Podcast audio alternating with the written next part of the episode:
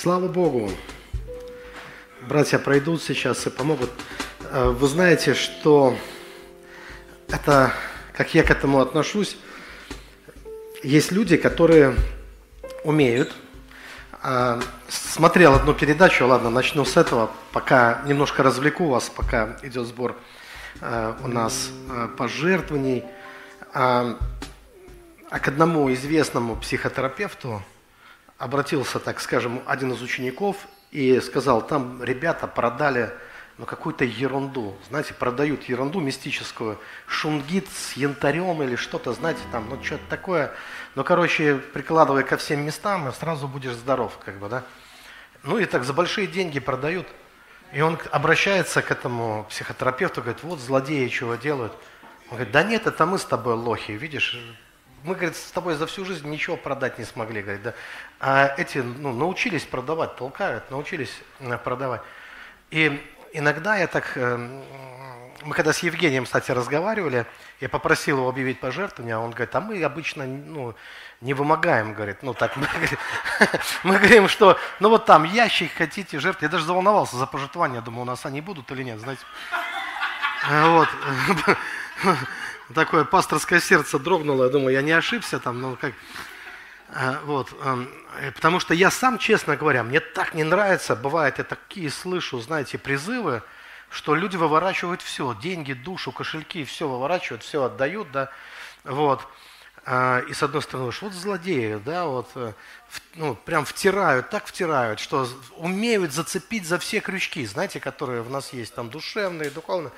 Вообще, особенно американцы научились за вот это, как это скажем, э, евангельское движение, да, за годы существования научилось, и этому тоже, да, как вот, я думаю, надо же, как умеют. Приезжает какой-то известный проповедник, ну ладно, одну проповедь вроде по делу рассказал, все остальные собирают пожертвования вообще на какие-то великие Божьи дела там и так далее. И главное, смотрю, и наш народ такой даже не очень состоятельные, бегут прям к сцене, бегут, выворачивают все, душу, кошельки, там, одежду бросают, там свою, все, думаешь, надо же как. Вот. А с другой стороны, знаете, вот, э, да, такой, может быть, моральный аспект для нас, для нашего сознания, по крайней мере, такой тяжелый – вот. А с другой стороны, умеют же люди, так иногда думаешь, да? Дело в том, что я действительно хочу, чтобы служение процветало. Я вам честно скажу, если вы больше сегодня пожертвуете, моя зарплата больше не станет. Ну, в, в этот же самый момент она а, от этого не зависит. И когда я сюда приехал, в Москву, я был готов отказаться от зарплаты. Я сказал, я готов работать бесплатно, но я хочу, чтобы само служение здесь оно процветало. А я об этом говорил, чтобы у нас там и камеры хорошие появились со временем, чтобы хорошая трансляция была, чтобы больше людей могло э, смотреть. Вы же знаете, все равно смотрят тысячи. Да, сколько бы здесь ни присутствовало, тысячи потом э, смотрят и эту проповедь будут, будут смотреть. И сейчас я, э, ну, вот э, во мне как бы два, да, вот таких э, борется. Один такой правдолюб, который говорит, ну, который говорит, имейте совесть, да, как бы, да, а другой вот тот, который призывает и говорит, ну, все-таки хотелось бы, чтобы, а, наверное, я не умею его продавать хорошо, свое служение, да, наверное, я немножко про другое, не про деньги, да, но все-таки хотелось, чтобы оно, как сказать, чтобы служение процветало, все равно хотелось. И поэтому э, мой призыв такой, что те, кто смотрит нас онлайн – вы будете смотреть, слушать, Слово будет действовать. Если Слово будет совершать работу в вашей жизни, не покупая помазания, естественно, э, свободно этот, но вкладывайте в момент чуда для себя, вот в тот момент чуда, в тот просвет в сознании, когда он появляется, да, вот в этот просвет, это всегда хороший прием, хороший момент веры такого, да, взрыва веры внутри тебя, когда ты вкладываешься и получаешь чудо. Я сам много раз так делал, да даже какие-то безумные вещи, да, и никогда Бог мне не оставался должным, это факт. Да, потому что по вере, знаете, вот это то, что не по вере. А если не касается, если все мимо, то даже и не пытайся, потому что, ну, потратишь деньги впустую. Хотя не впустую, ты все равно нас благословишь, конечно, да. Вот, но может лично для кого-то впустую, для нас все равно будет приобретение. Да. Вот, э, хорошо. Тема моя сегодня Э, пророческий дух здесь присутствует. Евгений, он сам, кстати, у него сердце пастора, служителя, он им и является. Вот. И я хочу сказать, что он так прямо уловил в атмосфере, он начал говорить о сверхъестественном, о, чудесах, и многие моменты, которые я услышал, уже соп, соп, пересекаются с темой сегодняшней проповеди. Э, тему я назвал «Совершенно сверхъестественная жизнь». Совершенно сверхъестественная жизнь. То есть Ясно, что это заявление, ясно, что хочется пойти по самому верху, э, что хочется говорить о самых э, важных вопросах, самых важных вопросах. И в конце, да, я подниму эти важные вопросы все. Мне кажется, надо во всех их немножко повариться. Мы сейчас буквально через уже пару секунд начнем распаковывать эту тему. Но в конце бонусом, скажем так, к этой теме я хочу поделиться а, кое-какими секретами. Эти секреты открылись мне ночью сегодня во сне. А, я во сне размышлял. Это моя, ну, одна из моих таких вот особенностей, странностей. Я, э, так рождаются многие откровения. Я размышляю во сне. Из-за того, что я человек очень занятый, мне иногда днем не хватает времени, просто, ну, бывает. Это, это знаете, это не то, чтобы такое, знаете, суперспособность. Она выработалась из-за Эм, из-за дефицита времени просто выработалось. Да? Когда другого времени нету, а ответственность, а чувство ответственности у тебя высокое, у тебя, да, спасибо, можно я, вы чуть-чуть помолитесь, пока я шнурки завязываю. Да? Аллилуйя, слава. Да. Вот оно, узелок на память, да, чтобы не забыть ничего. И, а, значит, так, и тема такая, что буду говорить о том, что мне открылось э, во сне, именно как практический такой, знаете, совет, э, который может помочь, такая конкретная практика, которая может помочь вот именно шагнуть, как Евгений сегодня говорил, от теории к практике. Знаете, вот от теории чудес в практику чудес. Вот именно об этом. Итак, э, вопрос номер один, который я хочу поднять, звучит так – Некоторые из вас, э, э, я буду вас втягивать в этот вопрос, он может быть совершенно не ваш, потому что у вас уже есть на него ответ, но я все равно предлагаю поразмышлять над этим вопросом. А потом, я думаю, со временем поймете, почему это было важно. Вопрос звучит так. Ушло ли время чудес? Мне кажется, что вот э, в такой харизматической среде ну, люди, которые приходят слушать Лукьяновых, да, наверное, они для себя у них уже есть э, ну, этот ответ, скорее всего, вы э, верите, исповедуете э, чудеса в своей жизни, провозглашаете, молитесь об этих чудесах, чтобы они происходили. Но тем не менее, я все равно хочу вернуться, иногда важно вернуться к началу, спросить это еще раз. И особенно если мы хотим, чтобы уровень чудес у нас был выше, чтобы нас это больше радовало, вот в большей степени, то иногда нужно такой скепсис некоторые проявить и э, как бы усомниться, да, усомниться вот в том, э, то, ли, э, то ли у меня есть, и имею ли я право, и вообще, и что, что происходит, как говорится. Да? Итак, ушло ли время чудес? И, конечно, мы знаем, что в христианский мир он делится на тех, кто реально утверждают, что это время прошло. Есть такие люди, целые движения, которые не парятся вообще с чудесами. Представьте, у них нет вот этой вашей, э, ваших надрывных молитв. Они, они все равно не верят, что, что-то можно получить. А, соответственно, им не надо напрягаться даже, да, потому что ну, напрягается тот, кто верит. Тот, кто верит, он думает, ну, раз я верю, значит, оно должно быть. Надо как-то это родить или как-то надо что-то такое сделать, чтобы чудо произошло. А тот, кто не верит, ничего делать не надо. Все равно ничего не произойдет, да, поэтому поэтому он отдыхает в это время, да, скажем так, и смотрит на тебя, как ты паришься, и наблюдает, получится у тебя или нет. Да? Если получится, он скажет случайно, повезло просто, да. Если не получится, он скажет, так я и знал, что ничего не получится. Да, да, да, да, вот. И, итак, ушло ли время чудес? Если мы, конечно, сразу однозначно, а я не люблю вот этих однозначных, знаете, всегда надо поразмышлять. Есть такое выражение, что дьявол кроется в деталях. Э, в каком-то смысле я согласен. Знаете, вот в каком-то смысле да. Но здесь нам нужно разобраться в деталях. А куда ушло?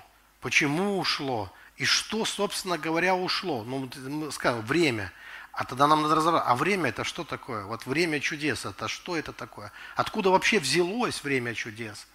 Вот тогда, если оно куда-то ушло, то нам надо знать, а откуда оно пришло, да, и зачем ушло, и, короче, разобраться, и что это такое за время. Мы знаем, что всему свое время, как говорит мудрый экклезиаст. И мы на практике это видим, что ну, вот было время великих географических открытий, было. Было время великих композиторов, было. Прошли эти времена, прошли эти времена, да, они действительно прошли. Даже было время крестовых походов, когда все шли, вот э, даже дети шли в походы, все, кому не лень, да, вот все шли в эти крестовые. А, вот, и, и было время, и вот когда время приходило чему-то, этого было много, да, значит, было много, значит, в этом было какое-то величие, значит, была какая-то концентрация э, чего-то. И ясно, что было время, когда мы видим такую невероятную концентрацию чудес. Мы это видим в деяниях апостолов. Многие мечтают об этом, да, но мы видим невероятную концентрацию, когда ангелы в духе переносят людей, и все это имело такой характер, да, казал массовый прям характер, да. Тень Петра исцеляет больных, ну и многие такие невероятные вещи, которых мы э, читаем и слышим, мы понимаем, что это реально было время чудес.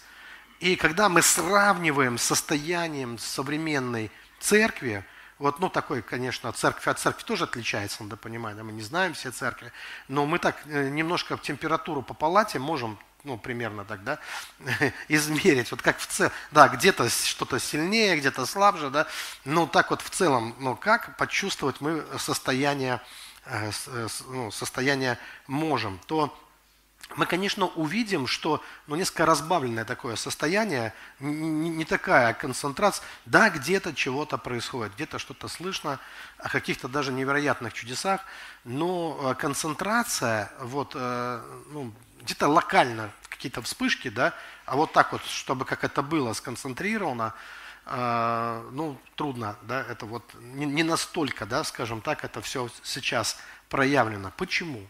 Э, вот э, одно из пониманий времени здесь вообще, э, э, мы можем, есть много разных взглядов на время, я сейчас не буду их всех, понимаете, там нас займет, нам надо неделями здесь сидеть, и только о времени будем тогда размышлять.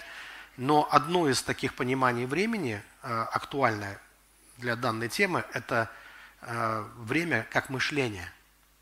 Время как мышление. Все-таки э, согласитесь, что наше мышление и то время, в котором мы находимся, оно зависит, потому что было одно мышление у людей, и, соответственно, и время было такое. Там, например, было какое-нибудь магическое мышление или мифическое мышление, и время было мифов, да, когда мифы были реальностью а не сказками какими-то, да, ушло вот это мышление э, мифическое, и ушло время мифов, и, и мифы куда-то ушли, и персонажи этих мифов куда-то исчезли, да, какими бы великими они там не были значимыми. Там было время героев, например, да, было такое мышление героическое, герои были, и время героев было. Э, вот, тоже. Я имею в виду сейчас героев древних времен, там, которые там одним копьем шесть человек и так далее. Э, вот, эм, где прям невероятные сверхъестественные силы. Но ушло это мышление, вот то мышление. И ушли те герои, да, герои стали по, там, как мы говорим, богатыри, не мы, там, да, были, было, блин. Как-то герои там, э, как-то мой брат, мы сидели на озере, вы знаете, он непрестанно шутит, да, и вот, я помню, сито мы ловили рыбу, и он, не, комар нынче не тот, не то. Вот раньше был комар, а сейчас это, вот, э, ну, не тот нынче. Как прилетит, там, унесет тебя прям, знаешь, а сейчас так пожужжит. Вот, и вот так мы, вот когда-то что-то было больше, знаете, да?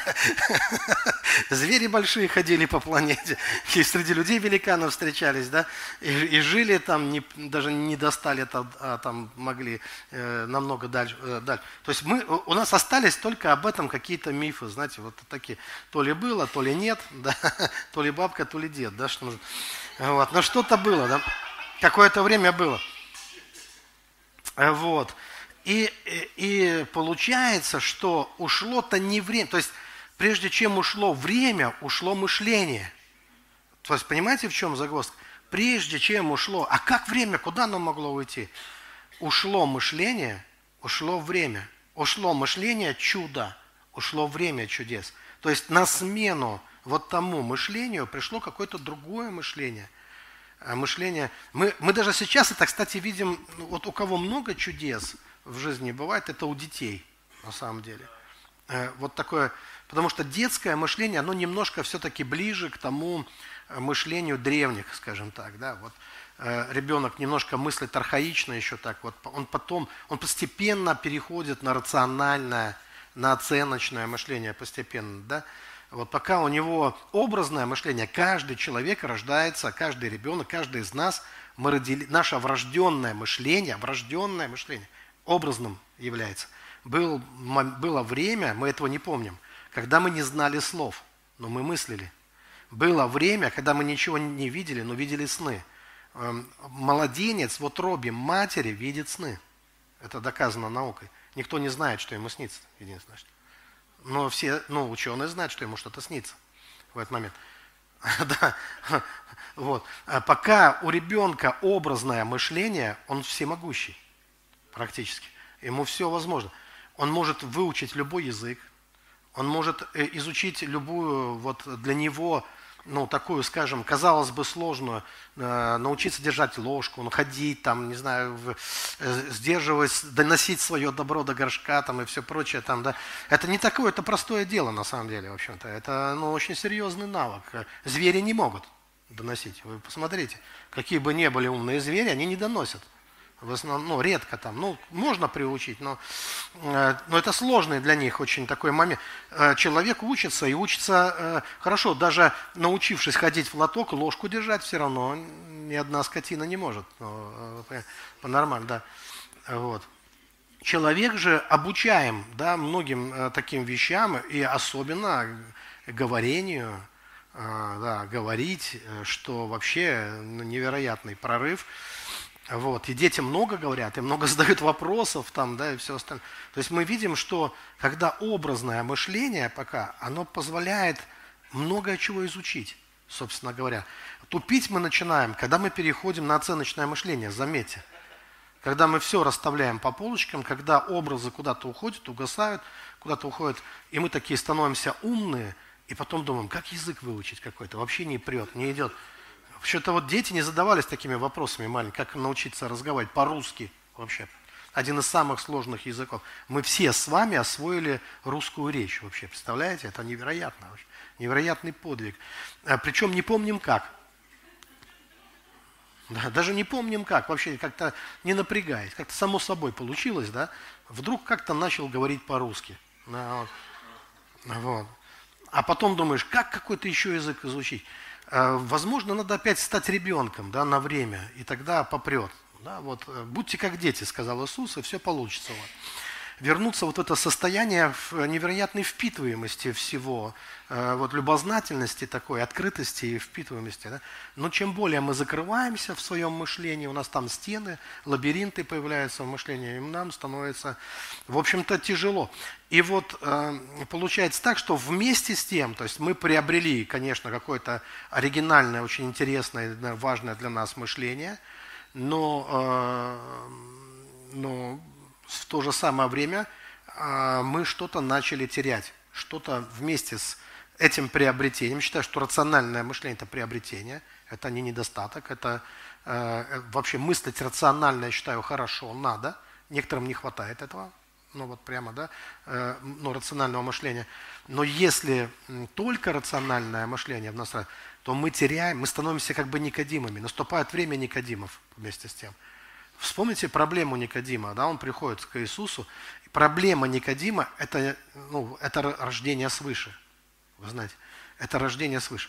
Я считаю, что мы сейчас живем с вами в эпоху, прямо во время Никодимов, когда огромное количество религиозных людей, которые все знают и учат о рождении свыше, и более того, они считают, что они рождают людей свыше, сами свыше не рождены.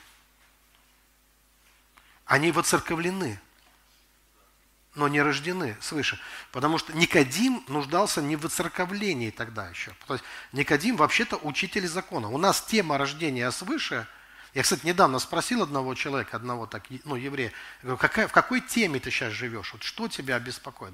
А человек весьма образованный, скажем так, и общается с невероятно образованными людьми. Сказал, какая твоя тема сейчас главная? И он мне сказал, э, хочу родиться свыше. Я даже немножко так подвис.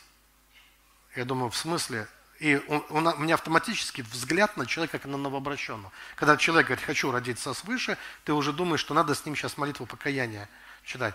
Но потом я немножко так подумал и думаю, да нет, этот человек, он весьма религиозен и очень начитан, и очень осведомлен в Писании.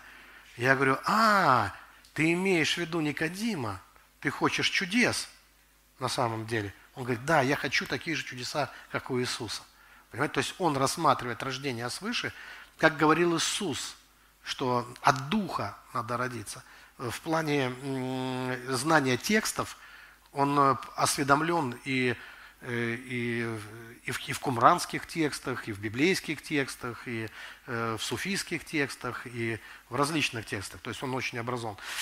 Но в плане переживания Бога, он понимает, что оно не пришло еще в мою жизнь. То есть человек честно говорит, что в мою жизнь это не пришло. В то время, как многие люди не готовы признаться честно, что они не там еще, что они еще не там, что вот это время для них э, еще не настало, хотя уровень образованности, знания, начитанности, э, с этим все у них хорошо.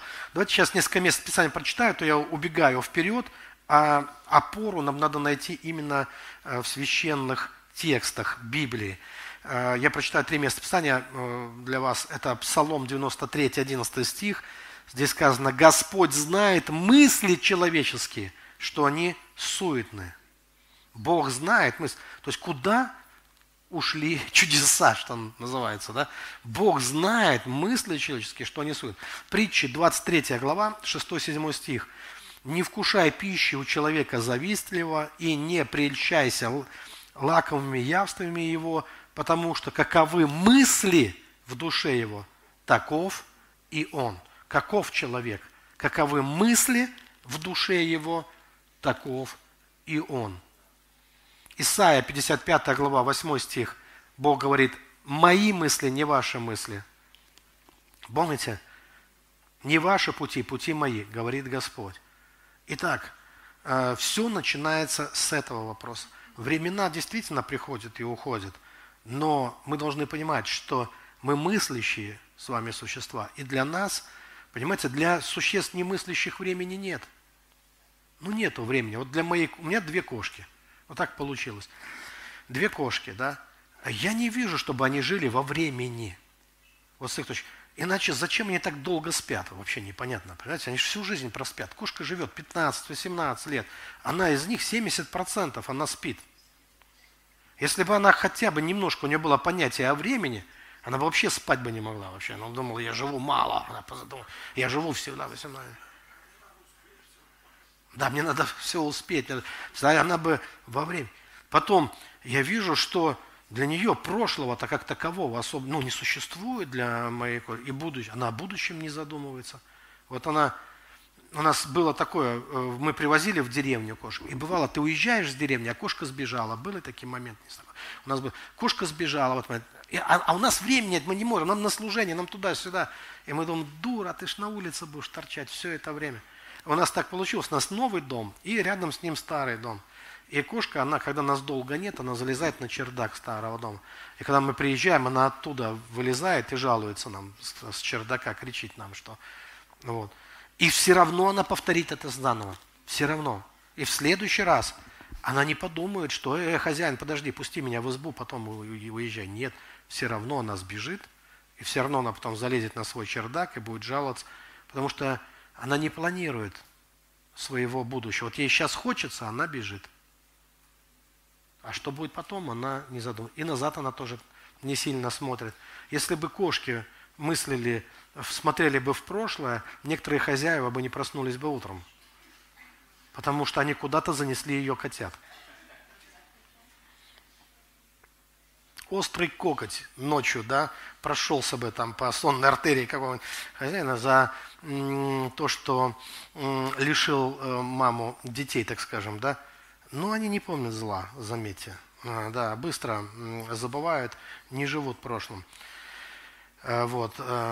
Э, человек в основном, основное количество людей, мы вообще смотрим в прошлое постоянно. То есть мы и пытаемся идти в будущее, но мы идем спиной. Мы, большинство из нас, а, мы повернуты спиной э, в будущее. Но как это узнается? А, ты прошлое насколько далеко видишь? Кто-то помнит пять лет своих, даже до трех лет. Представляете, как далеко мы смотрим в свое прошлое. А будущее мы иногда не знаем, что будет через час, что будет через день, что будет через месяц. Пророк – это тот, кто смотрит в будущее. А большинство, этим он отличается от большинства людей. Мы помним прошлое, пророк помнит будущее. Э, есть шанс, уже ради этого стоило прийти на служение. Да, есть шанс у нас поменять привычку и научиться смотреть в будущее. А что за шанс? Шанс вспомнить будущее. Вот в чем шанс. Так же, как ты помнишь прошлое. И, возможно, жизнь полностью поменяется э, тогда. Э, вот. Э, потому что в этом и заключается пророческое видение. Поэтому в Библии мы читаем, пророк говорит, «И обернулся я», написано. Чтобы увидеть будущее, нужно обернуться. Потому что мы, даже не замечая того, постоянно созерцаем прошлое. Хорошо его видим, хорошо его помним, вот, просматриваем – а с будущим у нас сложнее. Вот. Но это же мышление, это тоже, это же мышление. Это нужно что-то в мышлении развернуть, правильно? Да? Вы заметили, что вот мы меняем мышление, и э, меняется, меняется наша жизнь, и для нас наступают другие времена. Итак, давайте подытожим просто вот этот первый вопрос. Э, я надеюсь, что вы согласитесь со мной, что ушло, прежде всего, ушло, если мы говорим о чудесах, мы можем согласиться с теми людьми, которые говорят, то, что для них это так и есть, это факт. Те, кто говорят, что время чудес ушло, э, мы можем согласиться, понимая, что речь идет о мышлении чуда. Люди перестали мыслить так, чтобы чудом стало возможным для них. Э, чудо стало для них сложным, трудным делом. Оно перестало быть естественным делом. Чудо стало делом сверхъестественным – мы стали делить на естественное и сверхъестественное. Для древнего человека не было даже таких понятий естественное и сверхъестественное. Была только одна жизнь, и она была такой, какая есть. А в ней встречалось все. И звери, и духи. все, э, все в ней э, можно было найти и встретить. И не было еще этого раскола. Э, мир для него еще не был расколот на части. Наш мир раскололся, и мы начали понимать, что... И мы путаемся именно вот в этих двух. Вот, вот естественно, вот сверхъестественно. Вот я живу в естественном, а хочу заглянуть в сверхъестественное. Да? Вот, вот так мы э, стали мыслить. Я скажу так, что э, я бы такой даже дал совет. Правы те, которые говорят, что не надо ждать чуда. Я скажу на это аминь. Я согласен, не надо ждать чуда, э, бесполезное занятие. А, я, я думаю, эти люди правы. Не, не хочу вас разочаровать. Я считаю, что чудо действительно не нужно ждать. А, я даже считаю, что на чудо даже не надо надеяться. Люди говорят, не надейся на чудо. И я их понимаю. Я, в общем-то, понимаю, о чем они говорят. Действительно, я вижу, как не складываются дела у тех, кто надеется на чудо. Поэтому не надейся на чудо. А что же, что же делать тогда вообще?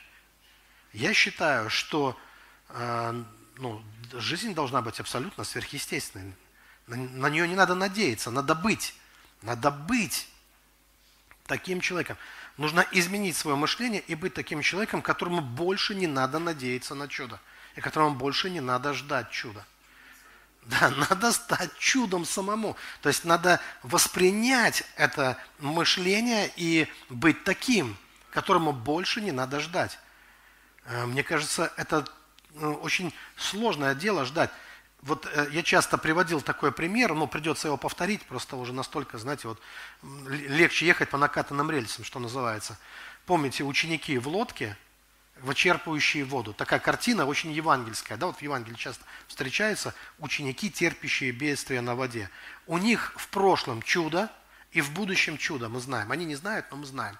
Мы знаем, что в прошлом они уже видели чудеса, и мы знаем, что в будущем они увидят чудеса. Но в конкретный момент времени они видят, что они тонут. Они видят, что у них проблема. И вот, когда мы видим Иисуса, идущего по воде, мы видим совершенно другой образ жизни. Мы видим, что у Иисуса в прошлом чудеса, у Него в будущем чудеса, и там, где они тонут, у Него тоже чудеса. Мы видим, что Он не живет от чуда до чуда. Нету жизни Иисуса. Он не ждет чудес Иисус. Он и есть то сверхъестественное, что все ждали. То вот та божественная реальность, проявившаяся в нашем земном мире. У него, у него нет какого-то томительного ожидания и надежды на чудо. Он просто идет по воде. И здесь ты должен понять, что новый уровень для многих из нас может быть как раз в том, чтобы выйти из лодки. В том, чтобы перестать ждать чудес и шагнуть вот в эти чудеса. Просто э, шагнуть и зашагать этой дорогой, где больше нету раскола в нашей душе – на естественное и сверхъестественное. Э, и это наш выбор, это мышление. Это прямо с треском иногда, знаете, это прямо, это как умереть и заново родиться, действительно. Это и есть вот это рождение от Духа. Это когда мы переходим от э, теории о чудесах, мы переходим в жизнь чудес. Еще один вопрос, который я хочу поднять. Это необходимость чудес сегодня. Тоже об этом хочу. Давайте немножко поговорим о необходимости. Ладно, мы понимаем, что э, было время чудес, для кого-то это время прошло, потому что мышление изменилось, мышление стало другим, люди больше стали полагаться на свои силы, на свой разум, на, на гуманизм, э, хотя не очень хорошо получается. Век гуманизма, две мировых войны. Да, за век гуманизма произошло. Погибло больше людей, чем до этого. А, ну, гуманизм – это ставка на человека, когда, да, не на Бога, на человека, на нашу с вами добродетель, нравственность, все остальное. Оказалось, что наша праведность, как запачканная одежда, да, вот 20 век это показал. А, очень хорошо. Но сегодня для нас, ну, нам нужно вообще это мышление возрождать? Нужно нам опять это мышление чуда? Нужно, чтобы время чудес пришло или нет? Есть ли необходимость в чудесах? Я хочу прочитать вам э, псалом. Для чего-то я себе его записал, значит, надо прочитать. Да? 87-й псалом с, 10, э, с 9 стиха я буду читать. «Око мое истоми, истомилось от горести», здесь написано. «Весь день я взывал к Тебе. Господи, простирал к Тебе руки мои. Разве над мертвыми Ты совершишь чудо?» Сказано здесь. «Разве мертвые встанут и будут славить Тебя?» Или во гробе будет возвещена милость Твоя и истина Твоя в месте тления. Разве во мраке познают чудеса Твои, и в земле забвения правду Твою? Но к Тебе, Господи, взываю, и рано утром молитва моя предваряет Тебя. А, потрясающие э, стихи, которые я вам сейчас прочитал, заряжены просто массой откровений. Позвольте я чуть-чуть, вот, э, ну, немножко сдалека зайду, но это, мне кажется, вот будет полезно. Смотрите, во-первых, э, этот стих, э, вот те стихи, вот это «Око мое истомилось от горести».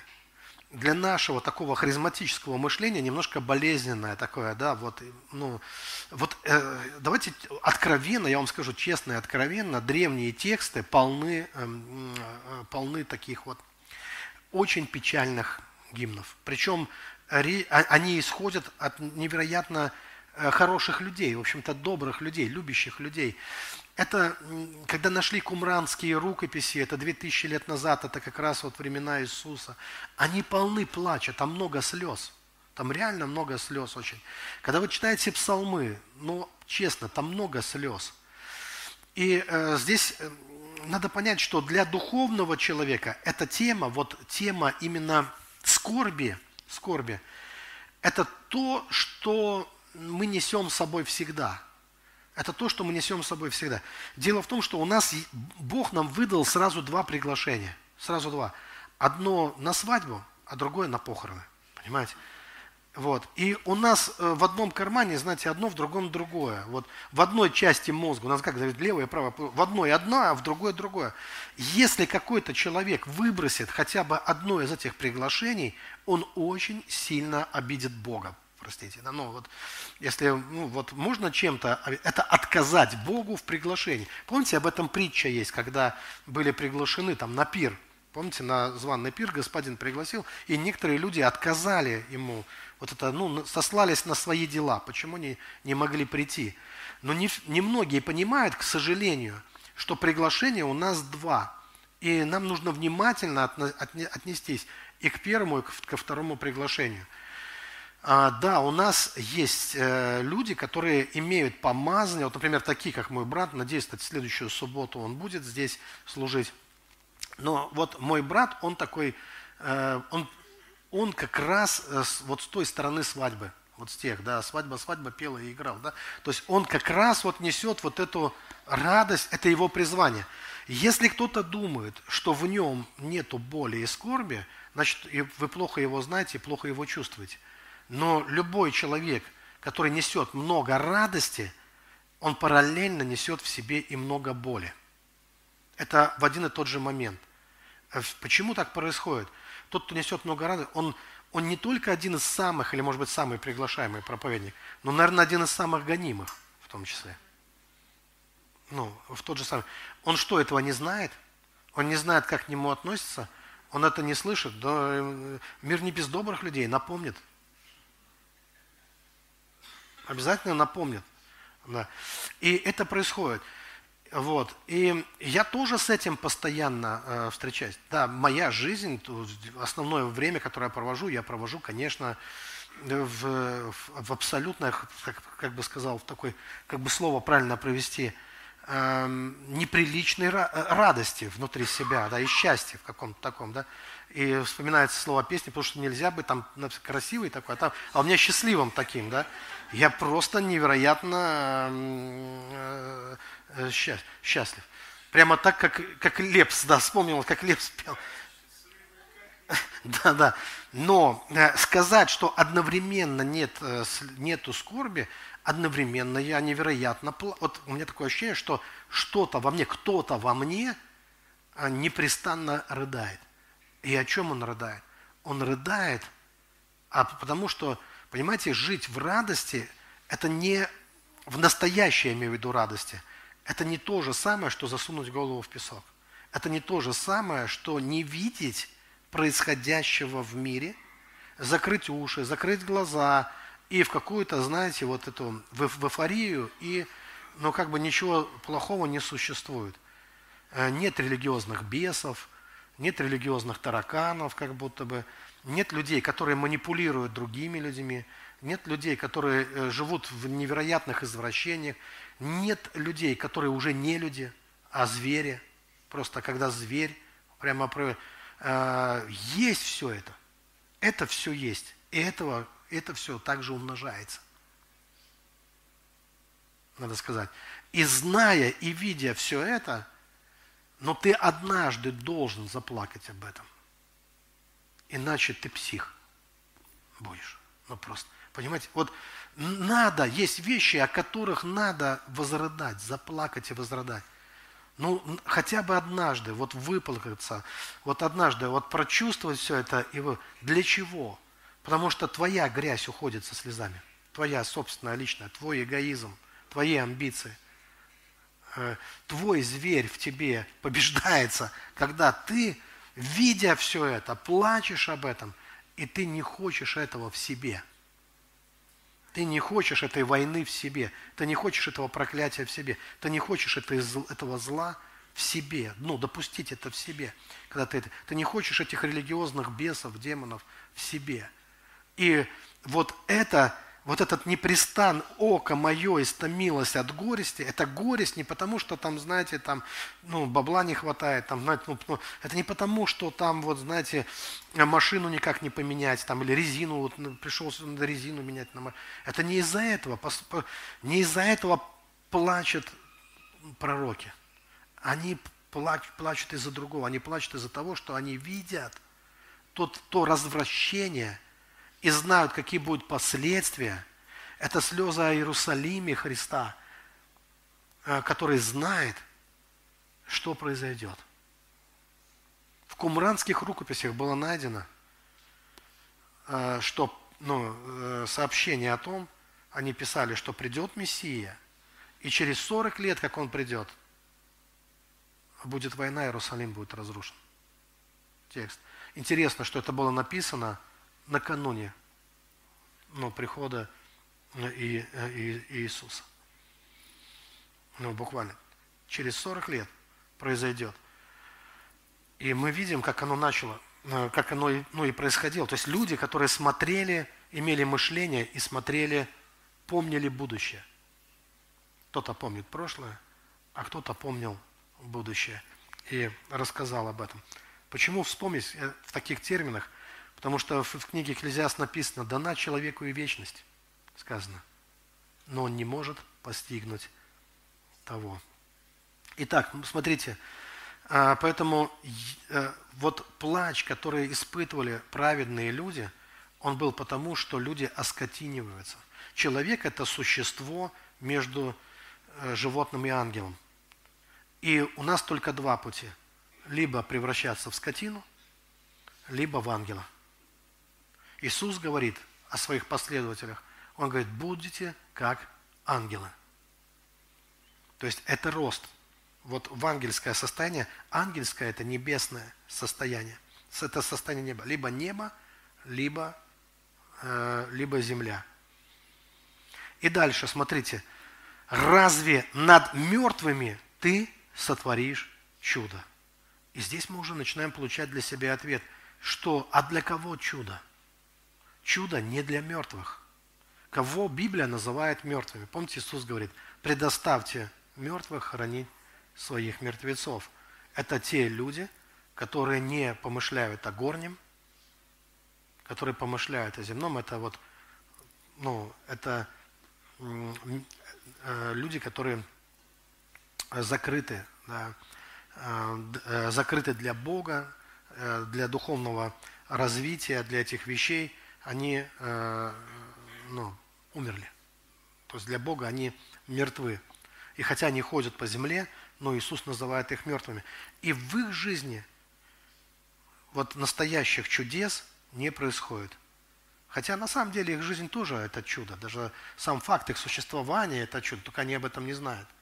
Они думают, что за что мне, Господи, зачем ты меня, зачем меня мама родила, они думают, да? Они не понимают искренне. Вот. Но как сказано, над мертвыми ты совершишь чудо. Разве мертвые встанут и будут славить тебя? Или в гробе будет возвещаема милость твоя и истина твоя. Здесь еще один очень важный момент. Смотрите. Дело в том, что признаки мертвости в чем? Не возвещается милость и истина. Я недавно приехал к своим друзьям там, э, ну, вот, и они мне рассказали, у них там был совет, их там вызвали какие-то старшие епископы, там, ну, скажем так, другая страна. И сказали, э, что там э, теперь верующий пропустил служение, надо, значит, объяснительную писать, там, ну вот, э, за пропуск служения. Ну, естественно, Лукьяновых не слушать, кто слушает, выгнать. Э, значит, там, если вы малодушные, мы придем, выгоним. Ну, и в таком духе, знаете, я вот когда это все услышал, все, дело не, не в том, что там слушать, не слушать. В, в конечном итоге это ну, каждому свое. Но вот сам подход такой, когда я это услышал, там, на каких сайтах можно, кого можно, кого нельзя, вот, меня всегда расстраивает. Это вот мой плач о том, почему вы людей за дебилов считаете, почему вы сами слушаете, а другим нельзя. Главное, сами-то слушайте, а другим нельзя. Другим запрещать. То есть людей принимать за за дебилов, за лохов, что они вот точно не могут... Он послушает и сразу заразится чем-то, сразу же станет инфекцией, сразу беда какая-то будет с ним. Почему? И вот это, и, и в этом я вижу, знаете, здесь нету даже намека на милость. По мне это так, но не согласен ты со мной, там, или ты считаешь, что я там в ужасном... Да приди, давай поговорим, ну в чем, что, что, в чем проблема, давай решим. Если виноват, покаюсь. Мне вообще не сложно каяться, кстати говоря. Я легко каюсь чем-то. У меня бывали случаи, когда мне кто-то прям звонил и говорил, пастор Андрей, а вы меня обидели. А у меня первый вопрос, ты кто? Ну, как я тебя, я даже не знаю, кто ты вообще. Ты кто? Ну, но я не спрашиваю, я слушаю, говорит, вот вы меня обидели, человек рассказывает, прямо, ну, знаете, там горестно. И я, знаете, что говорил? Я не спрашивал, ты кто? Я говорил, прости меня, дурака. И человек такой, раз, и сразу обезоружен. А ну что, мне сложно, что ли? Ну что, сложно, что ли? Мы, христиане, вообще легко. Если человеку от этого легче жить, да лучше взять на себя. Пускай живет свободно, идет, э, ну и живет э, свободно. Зачем ну, упираться, зачем доказывать, что да не виноватая я там или что-то, ну ладно, но человеку уже больно. Меня, кстати, я раз научился, именно епископ меня научил однажды. Э, очень сильно обиделась на него супруга моего брата, был момент один в Израиле это произошло, вот. Мне показалось на пустом месте, но ей как женщине нет. Ну, у женщин свои. Э, я сам иногда не понимаю, это все-таки тайна для меня большая загадка. Женщины могут обидеться, у них своя логика, да. Вот. И она обиделась, ну вот. И я пошел к епископу, увидел его сеть, я ему сказал, что то не обиделась. Он сказал, на что? У меня не было ответа на что, но что-то было. Я говорю, ну она обиделась, она плачет. Я не знаю, но что-то значит. И у него, он мог по-разному отреагировать. Он, может, он мог доказывать, говорить, что да, все это фигня, да, вот что это такое, да. Вот. Он сказал, а что нужно сделать? Он меня вдруг спрашивает. И сам же ответил, нужно покаяться, пойду покаюсь. На следующий день Тоня сияла. Просто пошел и покаялся. Сказал, прости меня. Несложно же, ну на самом деле. Я думаю, и я так могу. Знаете, я увидел, вот, ну, пример, думаю, я так могу. А я упо, уп, такой упертый, нет, я же буду там, знаете, там. Думаю, да ладно, и с тех пор для меня это не вопрос стал. Если что-то не так, да, простите. Вот. Ну, дальше смотрите, здесь сказано, вот как, если там нет, как, мне все равно, какие это чины. Мне все, человек мне один сказал, я там 30 лет, 40 лет, я, говорит, уже двигаюсь в Боге. Мне хотелось сказать, да ты 40 э, раз один год по кругу ходишь просто. Знаете, если ты двигаешься, ты продвинешься. Если ты не продвинулся, ты молодец, ты ходишь по кругу постоянно, да? Э, вот. Поэтому здесь вопрос такой, где возрастание вот этих, где милость, где истина возвещается. У меня вообще-то ощущение, что истина, она в любви. Что там, где нет любви, там, где контроль. Недавно песню услышал, «Идут контролеры» называется. Ну, прям так, можете, знаете. Ну, кого-то достало, видимо, да. Идут контролеры, да, там, и будь ты хоть певчий, как там, соборного хора, сиди и жди контролера, короче, ну, все равно. Все равно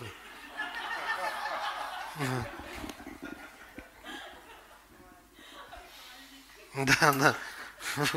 Все равно, ну, да, они по всему, по, по слезам, по радости, по всему контролеры, там прям песня, вот они по всему. Э, ползут как шахтера, там есть такие слова, да.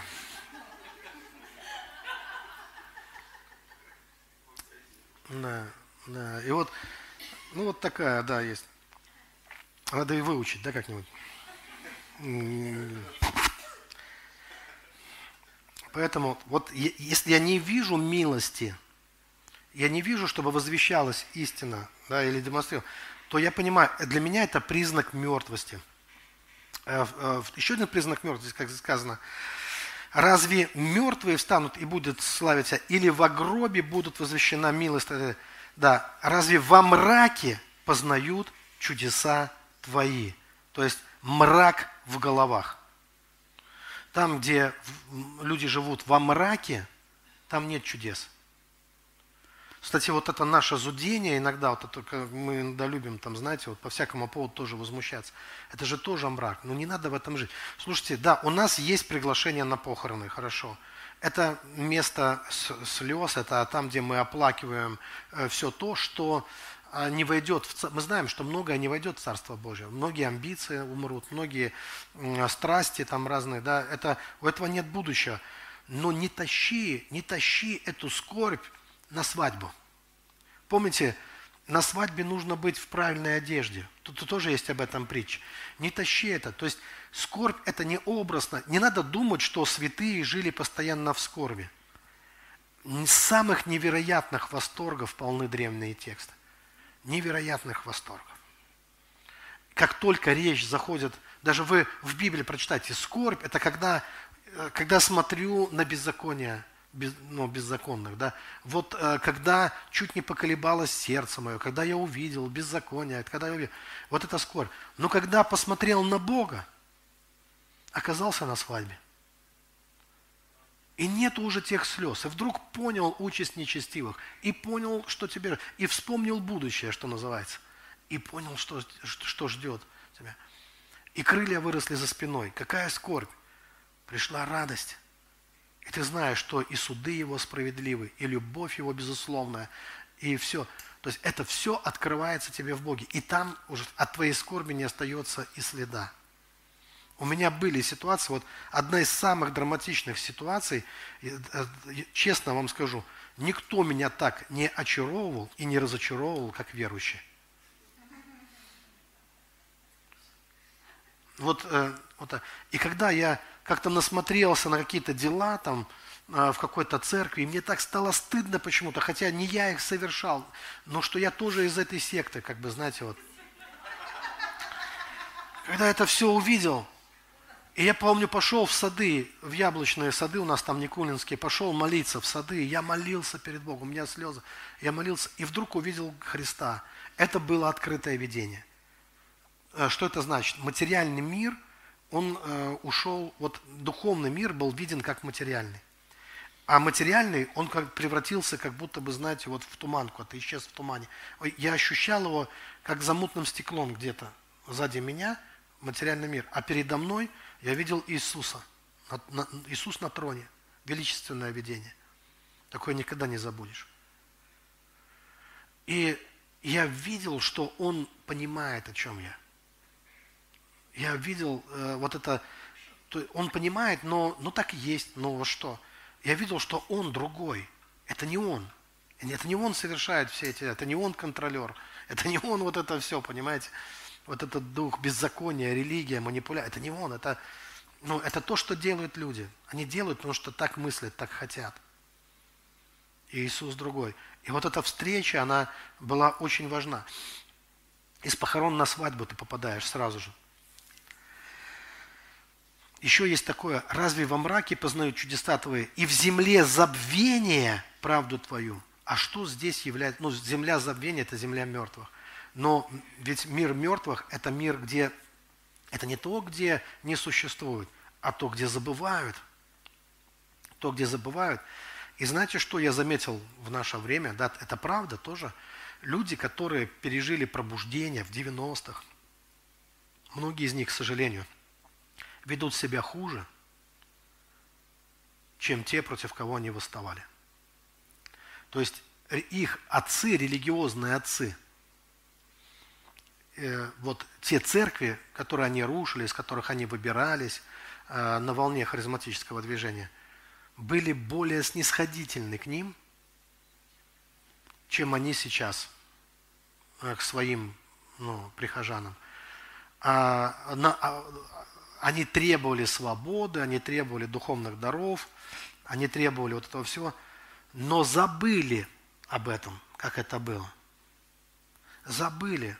Люди, которые переживали помазание, вообще, да все в 90-х переживали помазание радости. Все переживали. Ну, все было, и мурашки, и все было. Никто над этим не ржал. Э, ныряли во, вот, во все вот это сверхъестественно, все было. Засматривались этими видео, там, затирали до дыр там, этих там э, кассеты с банихином там, и разные другие. Все это было. Но а им кажется, что они повзрослели, что они переросли это все, да, и включили те же диктаторские методы, даже хуже, чем были. То есть начали духом, закончили плотью. А что это такое? Это земля забвения. Забыли о чудесах, которые Бог совершал в их жизни, даже через них самих совершал чудеса. Забыли о всех чудесах, и теперь все это под сомнением. Самая прикольная вещь вообще на постсоветском пространстве – это борьба еретиков с ересями. Что-то новое вообще в этом мире. Сектантов сектами, еретиков с ересями. Что дальше должно быть? Мне интересно. Забыли, что сами первые еретики, да, э, но уже поумнели и борются со всеми ересями. Различают, где ересь, где не ересь уже. Наша проблема основная – это не ереси. Ересь – это проблема. Но наша проблема не ереси. Наша проблема – это теплость. Это теплость, к сожалению. А правда жизни в том, наверное, меня камнями побежит то, что это скажу, но все-таки живой пес лучше дохлого льва. И некоторые живые еретики лучше некоторых так называемых не еретиков, не живых. А, Псалом 77, 11 стих. «Забыли дела его и чудеса, которые он явил им». Так и сказано. Ничего нового под солнцем. Вот это и есть земля забвения. А в забвении нет никакой правды на самом деле. Там нет. И еще здесь, еще один такой момент, да? Разве э, во мраке познаю чудеса твои, в земле забвения правду твою? Нет правды в земле забвения. Забыли чудеса, ушли от правды. Но я к тебе, Господи, взываю, и рано утром молитва моя предваряет тебя. А что это такое в Библии, когда сказано рано утром? Это пробуждение. Это начало нового дня, начало новой жизни. Вот это то, с чего и начинаются чудеса. Когда человек, он выходит из вот этого, из смерти, вот из этой земли забвения. Он не может себе этого позволить, он противится внутри этому, и для него наступает новое утро, рано утром. И это также соответствует самому Христу. Это и есть Христос в нас – упование славы. Это от Него приходит. Потому что Он и есть наша утренняя звезда. Иисус. То есть это явление самого Христа в человеке.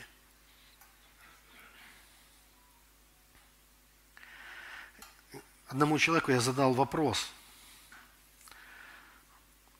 Ну, не я, на самом деле, мой, мой приятель. А, очень высокообразованному человеку спросил – а происходит ли что-то сверхъестественное в твоей жизни? Расскажи о каком-то переживании. Есть у вас какое-то переживание? И мне так понравился ответ. Он сказал, вся жизнь – это одно сплошное сверхъестественное переживание. Сказал, конечно, есть. Сказал, вся жизнь моя – одно сплошное сверхъестественное. Мне так это зашло. Я думаю, что не ждать надо чудес, а для христианина – для живого христианина. Вся его христианская жизнь и есть одно сплошное сверхъестественное переживание. Настоящая сверхъестественная жизнь, кому она принадлежит?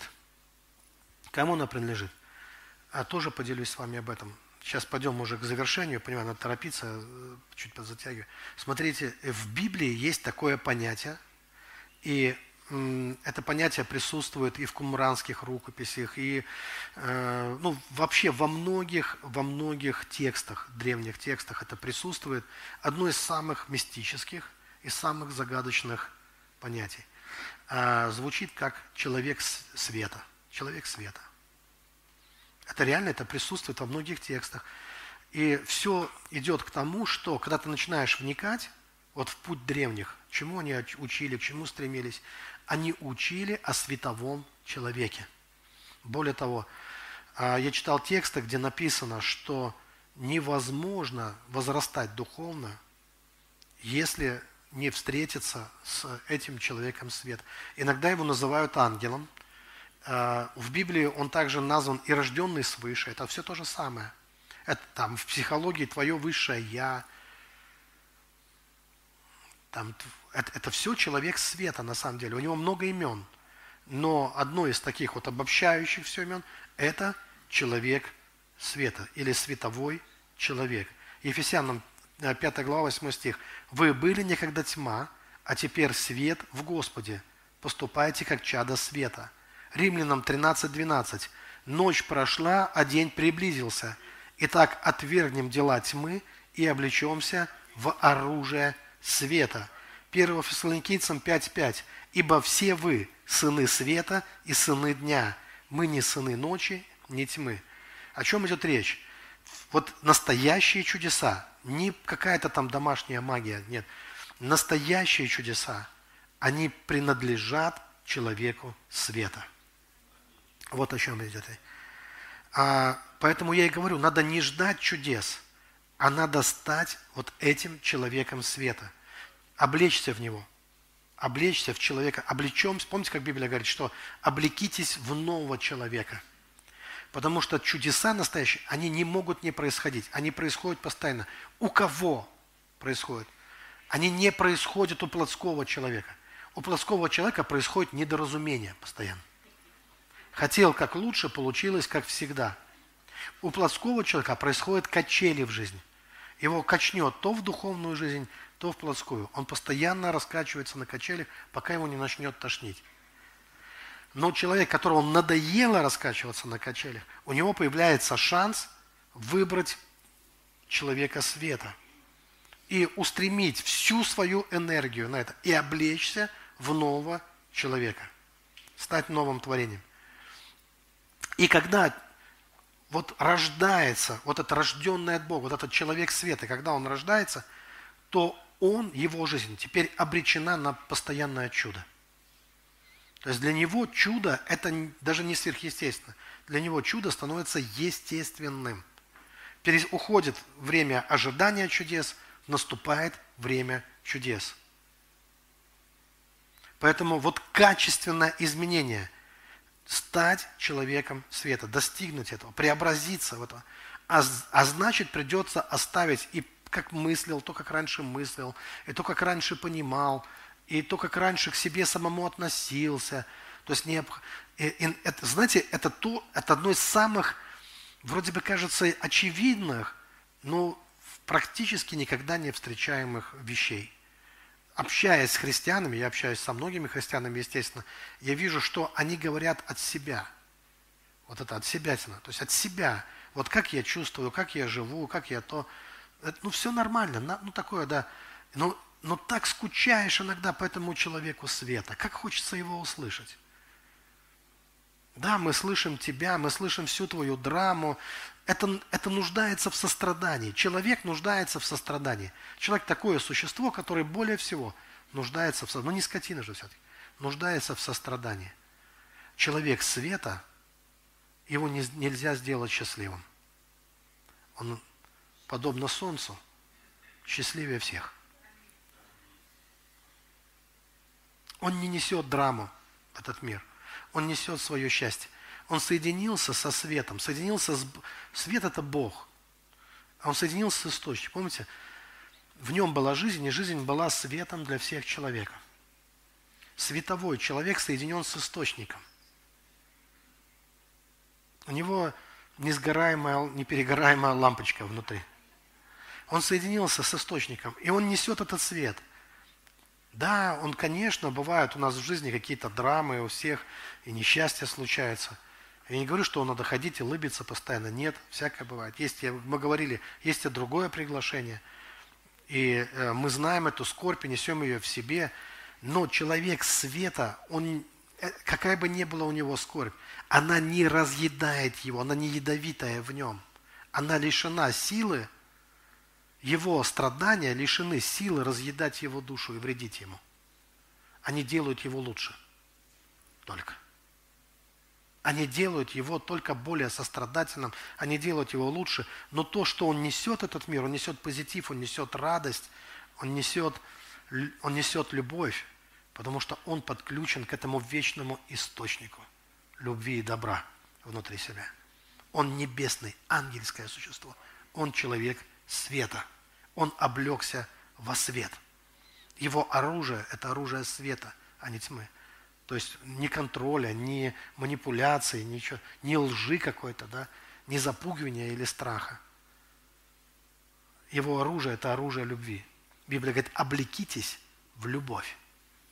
Поэтому кто он, человек света? Это тот, кто ищет горнего, конечно. Чтобы соединиться с источником, надо искать горнего. Человек света, кто он такой? Это тот, кто облегся в любовь. Там, где нет любви, там нет Бога. Что бы никто не говорил. У меня была тема, советую э, послушать эту тему, э, кто хочет углубиться, в чем разница между властью и любовью. Люди путают. Это одна из самых больших проблем, кстати, на постсоветском пространстве. У нас власть и любовь перепутались. Почему путают именно власть и любовь?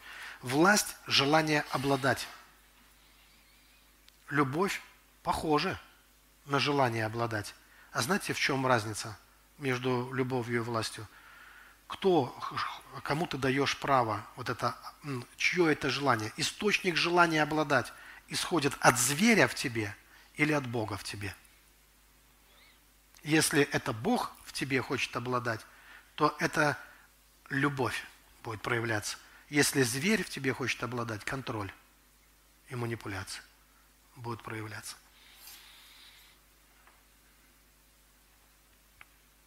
Кто еще этот человек света? Тот, кто пребывает в Духе Божьем.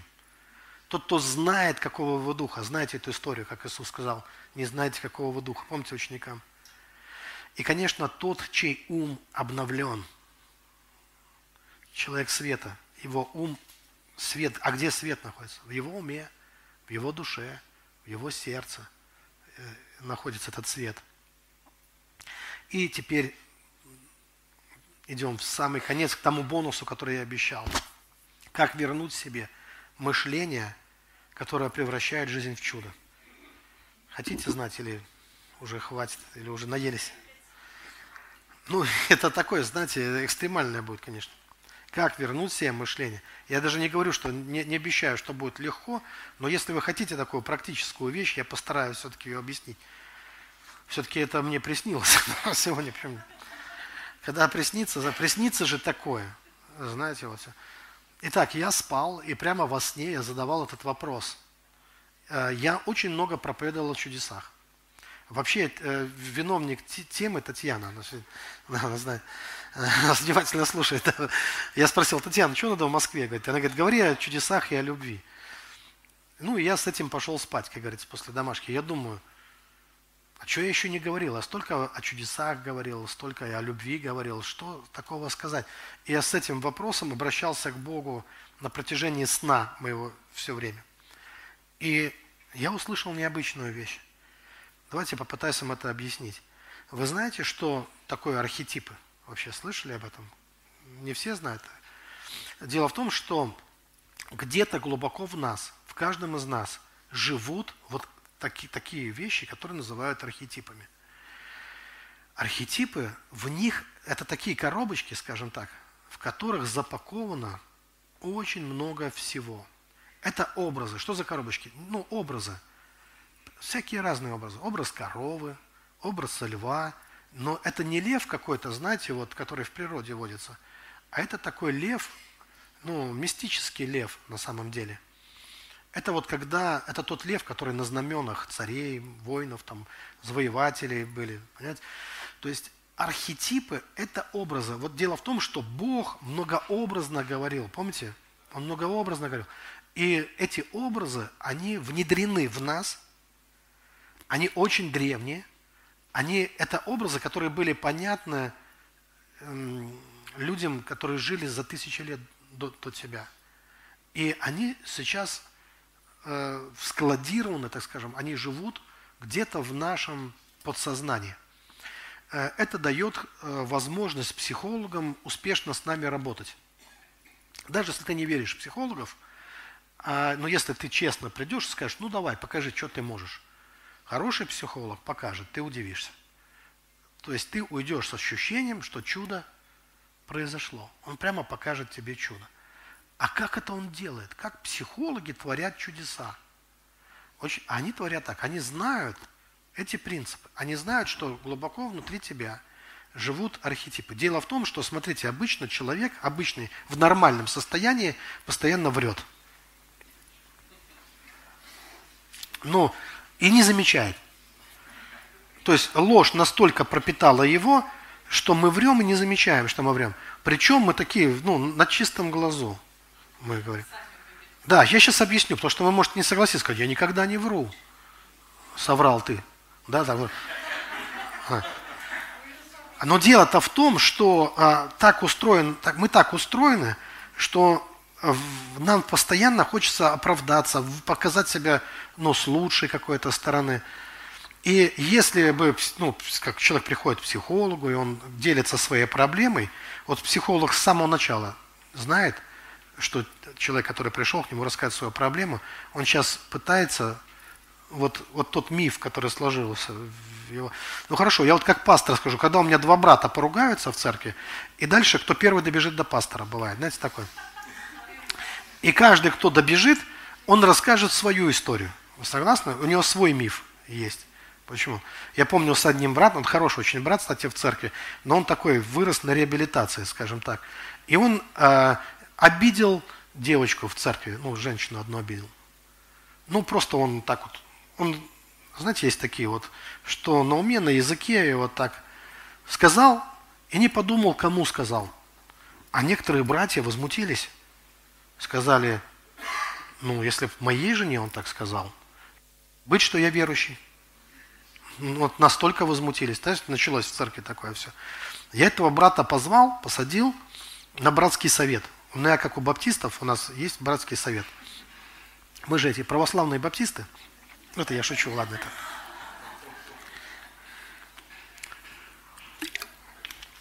Короче говоря, мы, э, у нас есть, да, братский совет на самом деле в церкви. Женщины нам посоветовали, потому что сказали, вы быстрее договоритесь. И вот я ему говорю, что вот ты обидел. Я? Не, она сама дура там и так далее. Ты обидел человека, ты должен извиниться. И минут через 15 после этого разговора прозвучала фраза «Да», вот это, чего я ждал, «Да», а после этой фразы что обычно «Но». И вот здесь ты выскакиваешь «Стоп, стоп!» Не надо «но». Давай остановимся на «да». Вот, вот это «да» – это мы поймали шпиона. На вот этого поймали шпиона, вычислили его. Теперь давай решим, что с ним делать. А «но» – это шпион пытается легализоваться. Паспорт получить. То есть придумать, почему это нужно было сделать. А быстрее разобраться, если мы не будем придумывать, а просто его уволим. Вот этого персонажа, который обижает да, кого-то. Просто, ну, вот, вычислим его и отделим его от себя, не будем соединяться, отождествляться э, с этим хамом, а ну, отделим его от себя. Потому что человек хороший, на самом деле очень хороший, но и у хороших людей бывают нелегалы иногда, раскакивают какие-то, понимаете, вот, вот, и в словах, и в делах, их надо ловить ловите лисенят. Помните сказано? Наблюдайте за собой. Зачем тогда наблюдать за собой, если бы этого не было всего? Поэтому, когда человек приходит к психологу, у него вот этих «но», почему он такой, почему он несчастный, почему у него э, не клеится, почему у него рушится, почему семья рушится, почему-то, у него полно. И он очень убедительно будет об этом говорить. Поэтому разговаривать с ним бесполезно на его языке. И тогда психолог скажет, а давай пойдем с тобой на лужайку. На какую такую лужайку? Ну, у тебя внутри лужайка там есть. Давай пойдем посмотрим на твою лужайку. Место покоя. Вот такая. Представляешь себе лужайку? И человек говорит, ну да, могу представить лужайку. Он не понял, в чем подвох. А он говорит, ну опиши мне твою лужайку. Ну там трава по пояс. А, думает, смотрит, видит психолог, трава у тебя по Комбайнер. Трудоголик, короче говоря. Да. А, то есть это человек, который не умеет отдыхать, то есть все, постоянно живет в напряжении. Ему только, знаете, косу в руки, и он пойдет. Его лужайка, она всегда будет трава. Понимаете, что? И вот и он, рассказывая, он даже не понимает, что он вот именно в этот момент он говорит правду. Потому что он говорит архетипами, да, а он говорит еще, о, корова там на лужайке пасется. Корова, да. А какие у тебя отношения с мамой были? Вообще. А какое мама играла влияние в твоей жизни? Вообще. Вот. А, а для некоторых мама это все. В их жизни до сих пор. Эта корова так и пасется на их лугу. Полная вот этих молока там и всего прочего. А там, а ручеек там, давай посмотрим, ручеек там у тебя течет, такой ручеек. Опиши мне твой ручеек. Ну, такой мелкий ручеек. А, так у тебя с родней вообще никаких отношений нет. Рассорились все. Откуда вы знаете?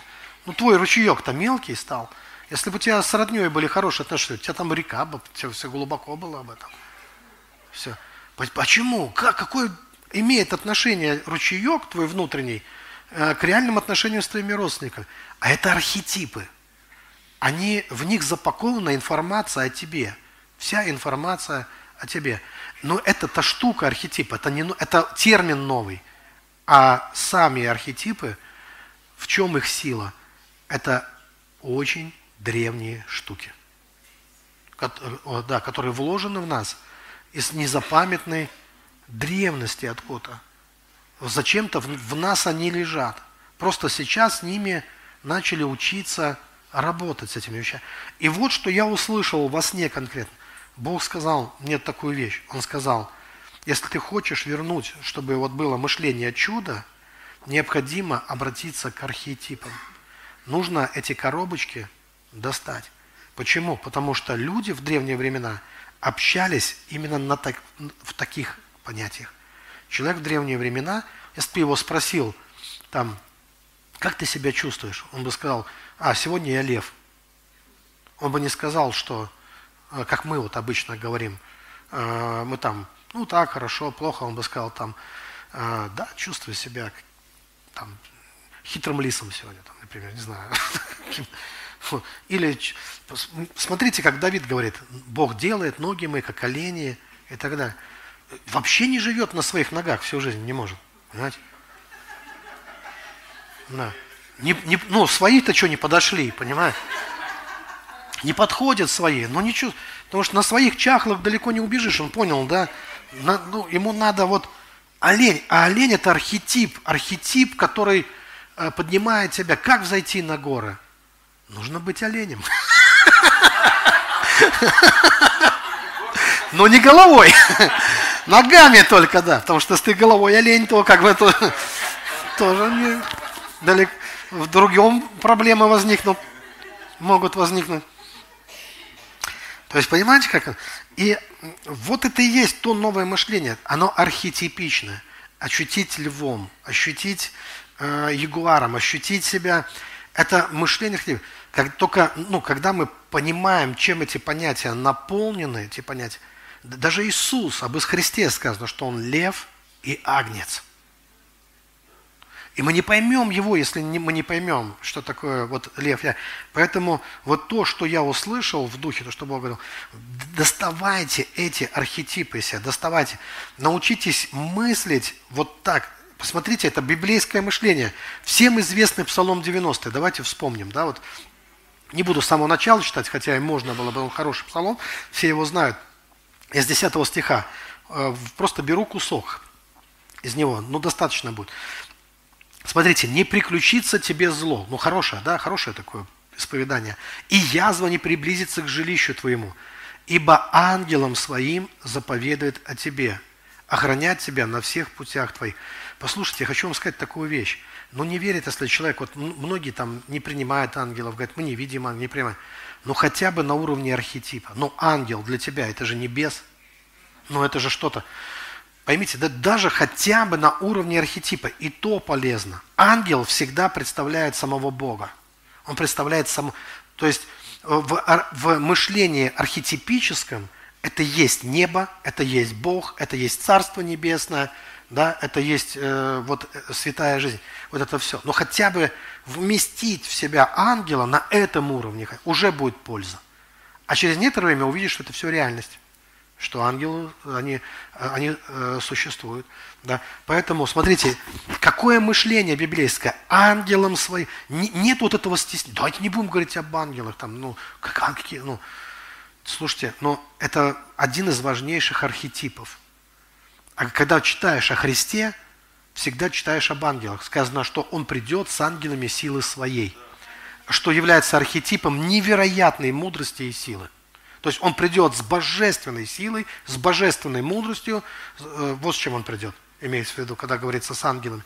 Ибо ангелом своим заповедает о тебе, охранять тебя на всех путях твоих. На руках понесут тебя, да не приткнешься камень ногою твоею. На аспида и Василиска наступишь, попирать будешь и льва, и дракона. Послушайте, но мы не бегаем с вами ни за львами, ни за драконами, там, да, аспида и Василиска э, только во сне встречаем в страшном кошмаре. А, то есть практически мы живем здесь, кругом асфальт. Какие ангелы, какие драконы? Дроны, да, драконы нет, но как бы, ну что, но послушайте, но это же и есть вот это архетипическое мышление. Когда ты внутри себя наступаешь на льва, наступаешь на дракона, когда ты побеждаешь, ну, попираешь, то есть льва и дракон, когда ты наступаешь на Аспида Василиск, ты наступаешь на свои проблемы. То есть здесь речь идет о том, что мы персонифицируем, как правильно я выговорил слово, эм, проблему. Мы помещаем ее. Слушайте, один из самых эффективных способов, как справиться с фобиями, страхами и так далее. Вы знаете, что такое фобия? Это вот такой Человек живет нормально, все у него хорошо. Пока не оказался, ну, какой-то триггер, там, не знаю, например, у человека колострофобия может быть, да, замкнутая. Оказался в замкнутом пространстве, он умирает. Он чувствует, что он умирает физически, ему плохо. Для него не шут. Когда у человека настоящая фобия, его трясет, он потеет, ему плохо, он сейчас умрет, если ему не откроют дверь. И есть много разных фобий, различные фобии, которые останавливают людей. Из как разобраться с этими фобиями? И замечено, что это тот страх, он неизвестно откуда взялся, но он живет так глубоко где-то в человеке, что обычно человек его не ощущает, а потом в неожиданный момент, как черт из табакерки, выпрыгивает этот страх. И человек пытается с ним разобраться, а страх глубже. Ты как будто пытаешься мазью э, помазать э, глубокую язву. Там, ну, сверху там ничего, ну, как бы так. Помолился, полегчало. До следующего раза, пока не выскочит очередная фобия, очередной страх. Так же бывает и с нашими отверженностями разными. Живешь нормально, улыбаешься, полноценный человек, гражданин, семьянин, там, отец, мать, там все. Потом бах на больную мозоль тебе. И триггернул, и выскочили черти из табакерки. Повыскакивали все. Потому что они где-то там глубоко. Часто наше христианство оказывается тонким лаком всего лишь под которым там такие демоны могут жить. Но мы тщательно лакируем, все нормально, блестит. Но смотрите, как разобраться? И я раньше давал такой людям совет. Я говорю, послушайте, вы ничего не можете сделать с духом до тех пор, пока не запечатаете его в какой-то образ. Мы разобраться можем с образами. Все, с чем мы можем разобраться, должно иметь образ. Ясный для нас образ. И, кстати, даже древние, даже, смотрите, языческие практики в чем заключались? Вот какие-то духи существуют, они это понимали, но этот дух им ничем не поможет. Для чего создавался идол? И чем является идол? Образом. Правильно? Это образ, в который должен войти дух. Помните, Павел говорит, что идол – ничто, а дух, который за ним, имеет значение – Поэтому художник, который изготавливал какой-то идол, этот идол еще пока просто игрушка. Он не имеет никакого значения. Дальше совершались ритуалы отвержения уст, отвержения глаз. Это, то есть необходимо было при помощи магических ритуалов э, поместить дух в конкретного э, изображения. По этой причине, когда я дома ставлю елку, она не является идолом сразу предупреждаю верующих, потому что не совершалось над ней никаких ритуалов, отвержения глаз, уст и других магических действий. Поэтому она просто часть интерьера новогоднего. Просто некоторые бегают, знаете, то на полках пытаются на твоих найти какого-нибудь беса, то там ну, в елке видят, в новогодних игрушках там и так далее. Нету ни в игрушке Деда Мороза, нету ни в Снегурочке, ни в, ни в чем. Да, вот в этом во всем – нету никаких бесов, пока вы их туда не поместили. Не поместите, да? Вот. А, поэтому не, вот не надо какие-то суеверия здесь. Но а, смотрите, а, почему разрушали идолов именно? Разрушали-то идолов. Что делали? Они разрушали идол. Потому что они знали, что идол – это и есть тот кокон, в который заключен вот этот конкретный дух, помещен. Поэтому надо его было сжечь, надо было его уничтожить. И, и тогда дух этот лишался силы какой-либо э, какой-либо опоры, какой-либо возможности. Но ведь э, то же самое мы должны понимать, что идол является улавливательным, может стать магнитом для какого-то духа, который вам никак не поймать за хвост. Вот он мучает, мучает вас. Как его поймать? Дайте ему образ, поместите его в этот образ и уничтожьте образ.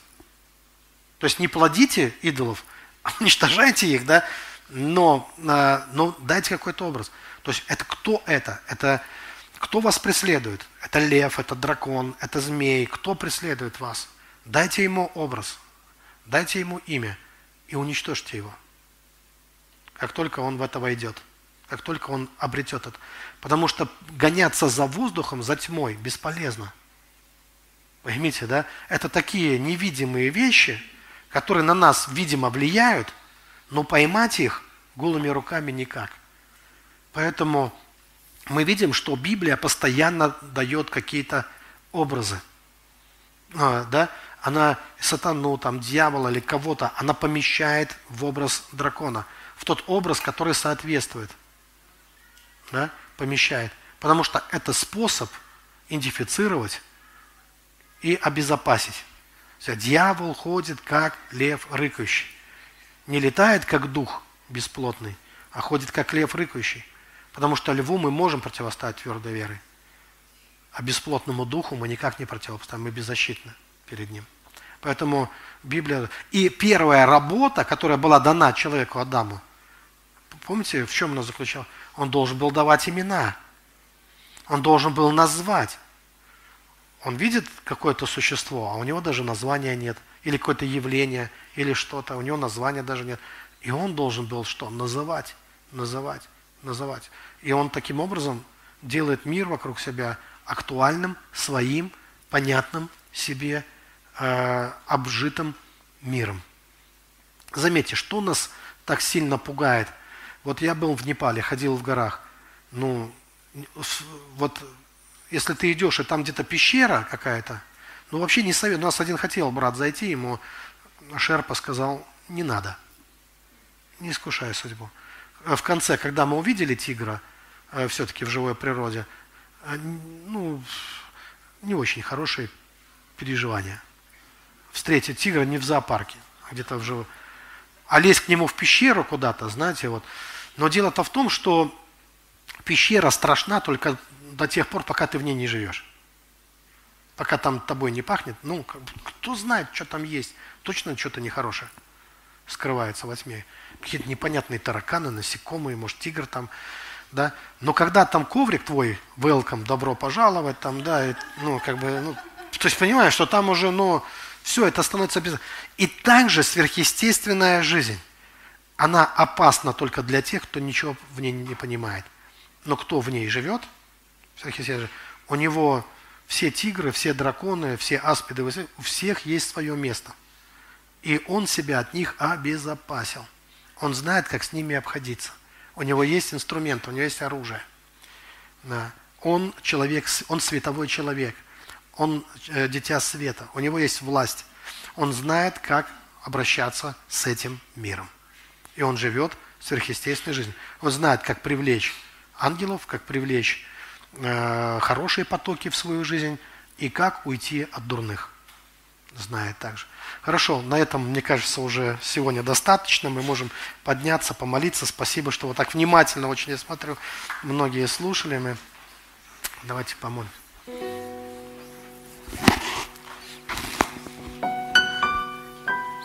Господь, Тебе слава, честь и хвала. Призываем Твое святое имя. Призываем имя Господа нашего Иисуса Христа.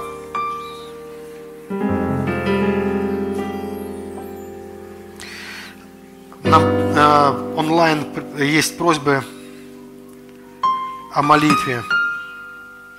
Приветствую вас, прошу помолиться за исцеление от хронического простатита, от геморроя, от частых головных болей.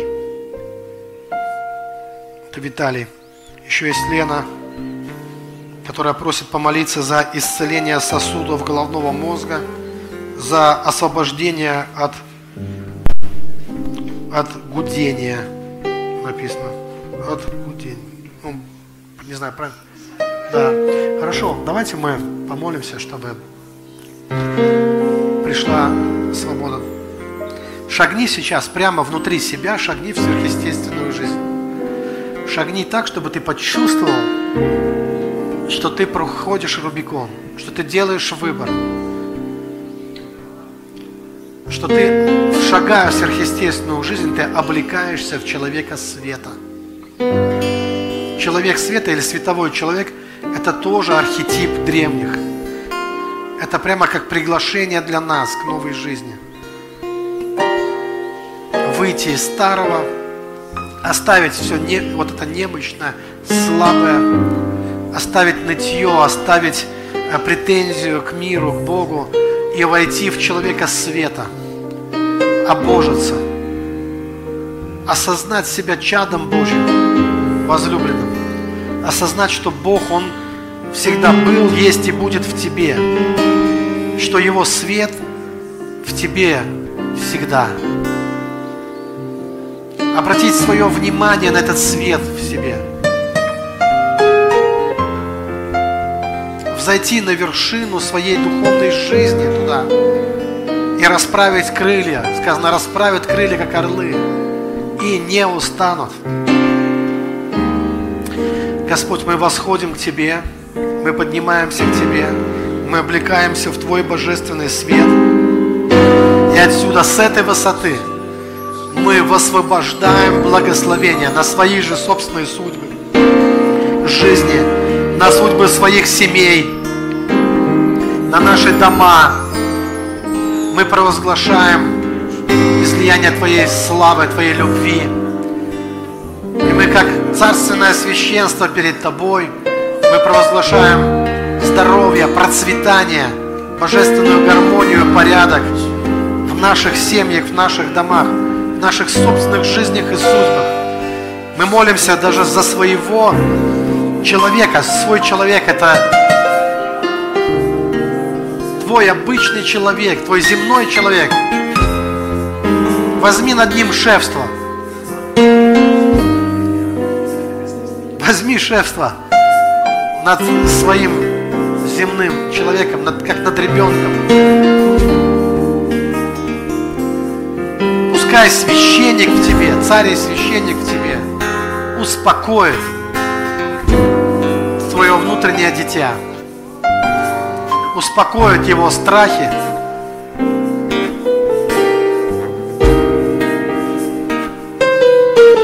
и провозгласи мир, провозгласи благословение, провозгласи чудо в своей жизни.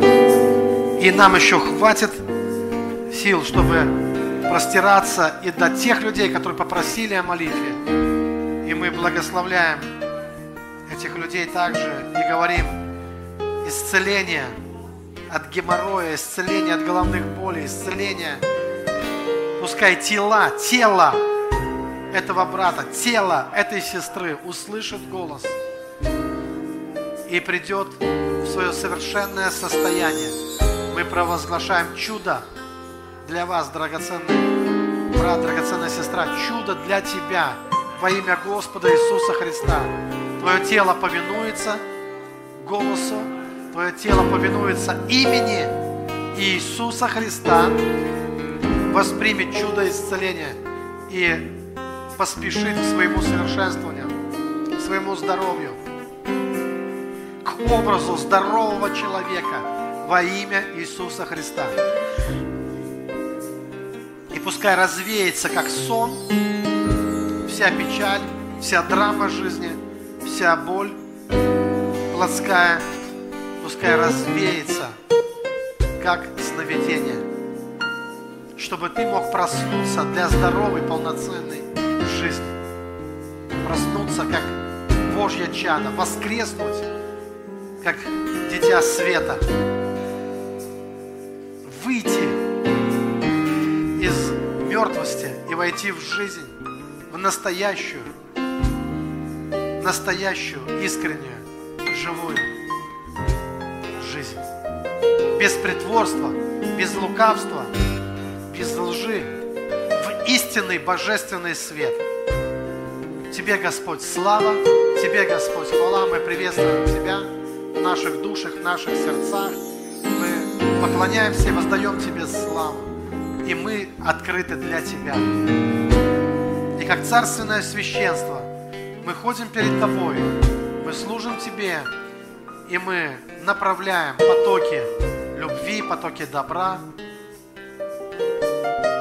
на восполнение всех нужд. Во имя Господа Иисуса Христа. Если у вас есть за кого помолиться, за ваших близких, за ваших родных, за ваши обстоятельства, прострите туда ваши руки, обратите туда ваше внимание и провозгласите прямо сейчас чудо во имя Иисуса Христа. Вы также можете поднять сами руки к небесам, и я провозглашаю сейчас наделение дарами, открытые духовные очи для вас, видеть ангелов, видеть духовный мир, видеть своих духовных помощников и ваших духовных врагов, видеть это все. И я провозглашаю также для вас дары, разда, разда, раздачу даров, духовных даров для вас. Дары слова знания, дары слова мудрости, пророческие дары, дары исцеления, обязательно чудотворение для вас, чтобы чудеса происходили. Во имя Иисуса Христа. Просто будьте открыты и примите для себя помазание для исцеления больных и для видения жизненных ситуаций, для ясного видения различных жизненных ситуаций, чтобы вы были ответом, чтобы вы были ангелом, исцелением, чудом для человека – куда бы Бог ни послал вас, кому бы Бог ни направил вас, чтобы вы стали ангелом с неба, человеком света для больной души, для разбитого сердца, чтобы вы стали божественным елеем, Его любовью, Его невероятным чудом для кого-то, откровением, чтобы вы принесли это и были этим сами. Это хорошая судьба. Во имя Иисуса Христа. Да будет так. Мы скажем Аминь. Давайте Богу дадим славу. Слава Иисусу.